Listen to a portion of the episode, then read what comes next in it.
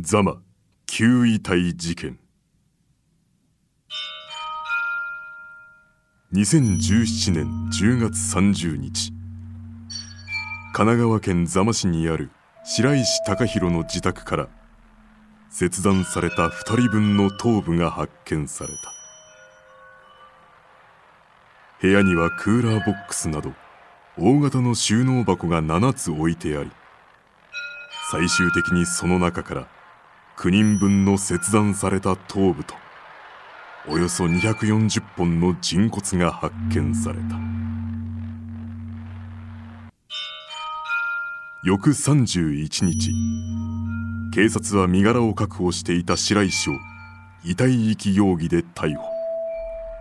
白石は9人の殺害を認めた。11月10日被害者全員の身元が判明。9人とも行方不明になっておりいずれも警察が捜索中の人々だった。その後の調べで M さんの交際相手の N さん以外の8人は白石と SNS 上で知り合い自殺の方法などをめぐってやり取りしていたことが分かった。2017年10月24日東京都八王子市に住む T さんの行方不明届が T さんの兄から高尾署に提出された。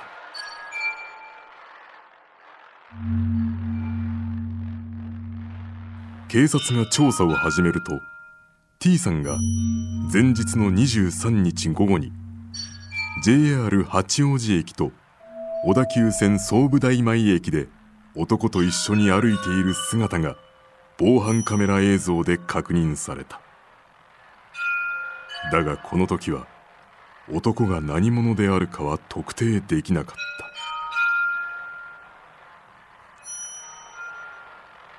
警察の調査とは別に T さんの兄が SNS で情報提供を求めたところある女性から心当たりのある男がいるという連絡があった。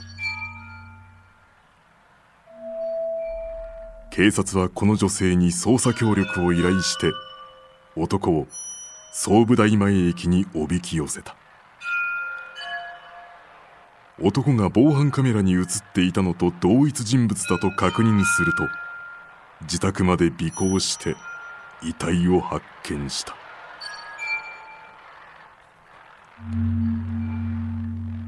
白石は自殺を幇助する内容を SNS に投稿。反応してきた被害者たちに「一緒に死にますか?」などと声をかけた。江戸川乱歩。昭和世間を騒然とさせた犯罪小説を発表した作家である。ヒマラヤ聞き放題では江戸川乱歩作品のオーディオブックを配信中。今なら90日間無料クーポンを差し上げます。聞き放題 .com kikihodai.com から登録してクーポンコード F90 をご入力ください。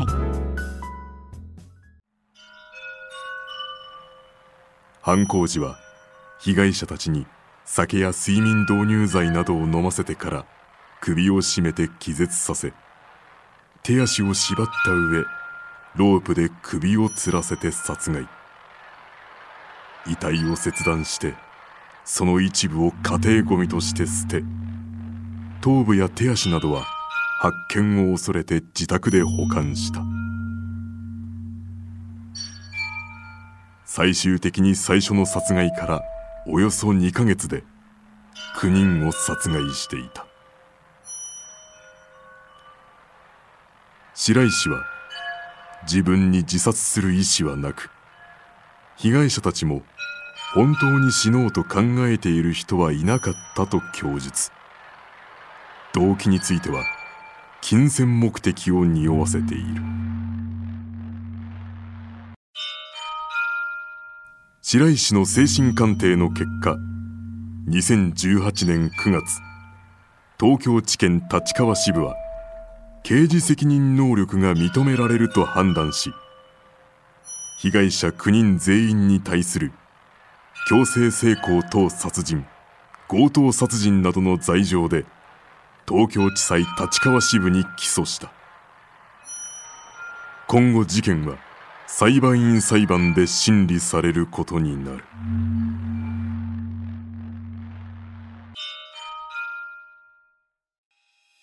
この事件をはじめ平成の日本を震撼させた凶悪犯罪の全貌はヒマラヤで配信中。